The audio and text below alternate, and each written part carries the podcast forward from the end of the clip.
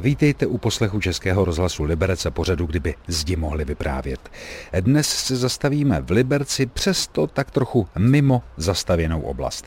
Cesta na místo, které vám dnes představím, byla docela náročná. Je to taková, co si říct, idylka. Dnešní zastavení je v úvozovkách uprostřed lesů a se mnou alejí s křížovou cestou stoupá vzhůru arciděkan Radek Jurnečka. Já jsem se měl opravdu zastavit a vydýchat. Kostel Pany Marie u obrázku, to je dnešní zastavení.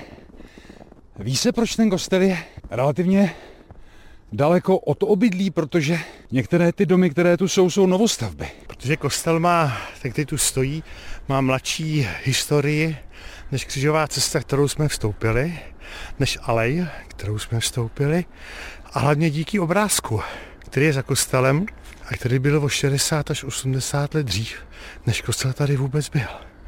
Dodnes se neví, kdo tady první ten obrázek Pany Marie vlastně pověsil. Pravděpodobně dřevodobci, kteří tady káceli les, tak si tu pověsili obrázek Pany Marie, který tu visí v mnoha podobách až do dnes. U toho obrázku je studna. Kostel obejdeme a nejdříve se podíváme vůbec k tomu počátku tady tohoto místa, tomu geniu slocí. Tato studna je opředena mnoha mýty a bájem o uzdravení a proto najednou lidé sem začali víc a víc přicházet. A pak se vypráví o tom, že malý chlapec z Raspenavy této studně nabil zraku. A to bylo poslední tečkou zatím, aby lidé nejenom z Ruprechtic, z celého okolí se tu scházeli a děkovali a modlili se a prosili za svá uzdravení. Až potom i rodina Richtáře tu nalezla uzdravení nitra i ducha. A najednou se tu začala stavět alej, křižová cesta a pak lidé začali vybírat na stavbu kostela, co by výraz vděčnosti.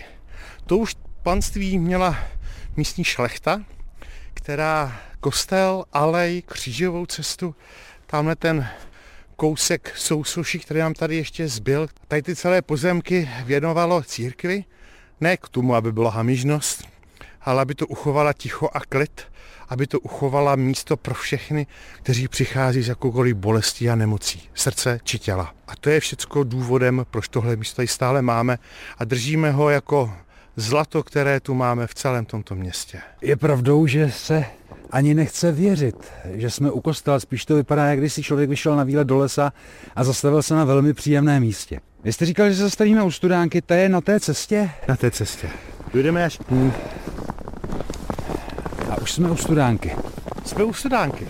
Tady je nás původní studánkou postavena takovéto zařízení, dá se říct, které chrání tu studánku od znečištění, ale moc se to stejně nedaří. Lidé jsou různí.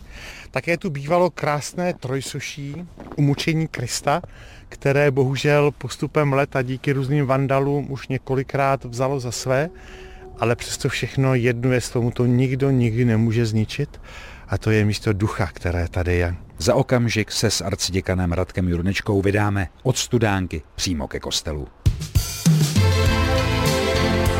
Český rozhlas Liberec, rádio vašeho kraje. Dnes jsem navštívil kostel Pany Marie u obrázku v libereckých Ruprechticích. Průvodcem je arciděkan Radek Jurnečka a příběh stavby je vlastně příběhem studánky a uzdravení. Je to příběh uzdravení lidí, uzdravených srdcí, uzdravených myslí, ale i uzdravených těl.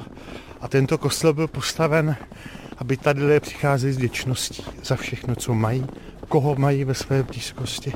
A proto i do toho, na toto místo v současné době putuje stále více a více lidí, protože tu nachází za jedno oázu ticho, krásy a také tu nacházejí možnost tišení se od okolního světa, ať jsme vlastně kousíček od města Liberce.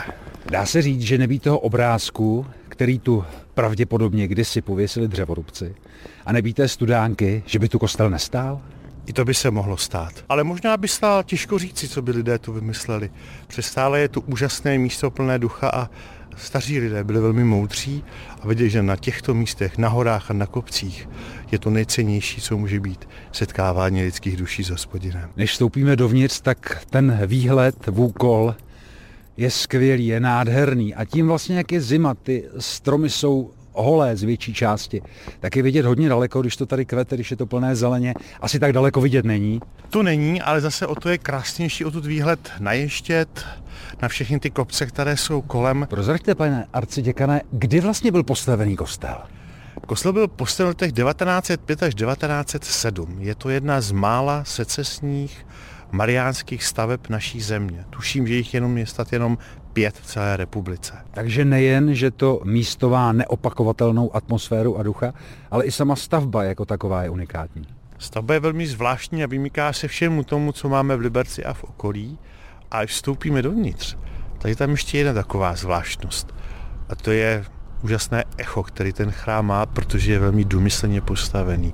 Ač když se to stavělo, tak tehdejším stavebním mistrům říkali, že se pouští do bláznovství.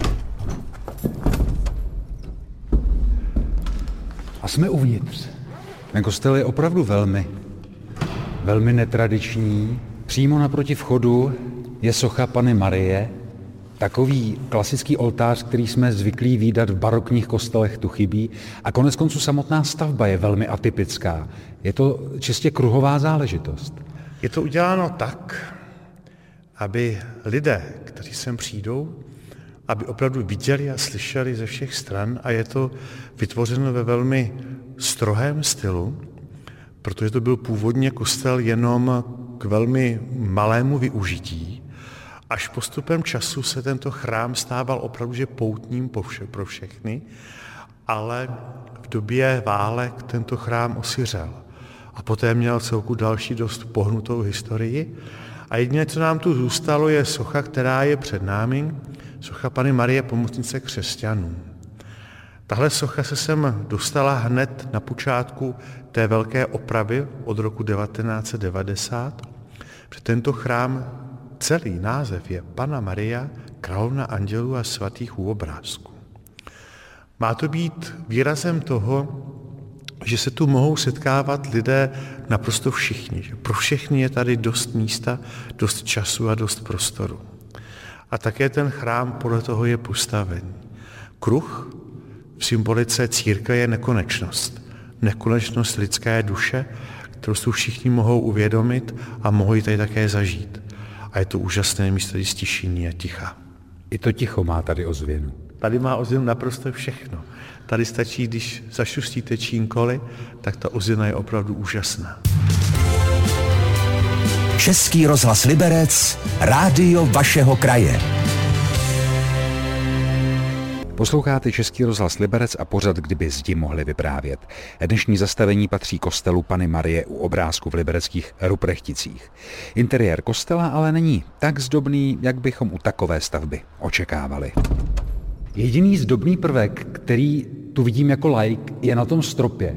Dalo by se říct si na kopuli, protože eh, tu máme několik tváří andělů. Je to všechno bílé s nějakým jenom zlatým reliefem tak všechno to má připomínat tu něžnost člověka, která je v člověku, i tu moudrost, která v něm je, protože tento celý chrám je postavený tak, aby zaujal člověka. Vy jste zmiňoval, že měla ta stavba velmi pohnutou historii. Když začaly světové války, tak tento kostel byl opuštěn naprosto. Tady se přestalo sloužit, protože postavil kostel v Ruprechticích. Takže byl devastován sám od sebe. Měl propadlý strop, chybilo mu kus věže. Pak přichází léta cirka 1973 až 89 a z kostela se stává ateliér. Jeden z místních umělců si ho pronajal jakoby ateliér s tím, že ho trochu dá do pořádku. To se mu úplně nepodařilo, takže do kostela léta zatékalo. Chyběly okna, chyběl kus střechy, strop byl celý propadlý, varhany vlastně tady vůbec nebyly, kruchta byla celá propadlá. Jediné, co bylo jakž tak v pořádku, byla věž. Tam byl ten hlavní ateliér. Pak přichází rok 1990. Místní františkánský kněz Antonín Kejdana, když viděl to zubožené dílo, tak se rozhodl, že tento chrám, že mu dá svoji původní krásu a lesk, nejenom tu vnější, ale i tu vnitřní.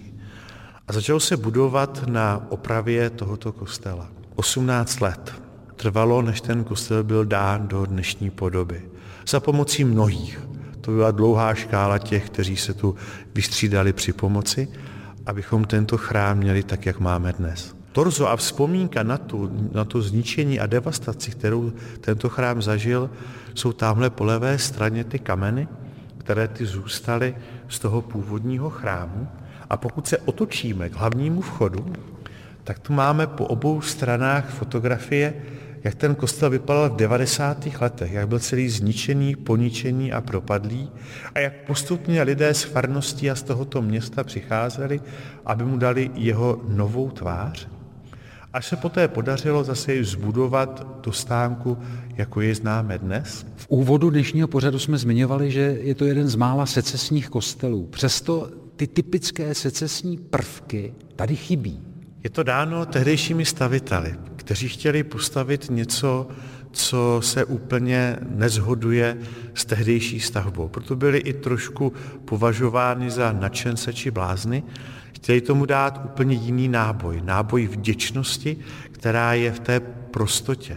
A proto i tady vlastně všechno to, co tady máme, je postavené v takovém tomu prostém stylu, ale aby tu zůstalo to nejpodstatnější. A to je i to echo, o které jim šlo, aby to nejvnitřnější mohlo být křičeno do různých stran, aby člověk tady nalézal tu seskupení s druhými lidmi. Když se tato stavba zakládala, tak podle různých pramenů se dá dohledat, že byly různé plány, jak ta stavba má vypadat a pak vyhrál ten, který byl od počátku tak nějak trochu jakoby v zapomnění. A bylo dobře, že vyhrál. Před dnes, co tu máme, je opravdu skvost v tomto městě. Tím končí dnešní vydání pořadu, kdyby zdi mohli vyprávět. Za týden navštívíme Netlovu vilu. Naslyšenou se těší Tomáš Mařas. Český rozhlas Liberec, rádio vašeho kraje.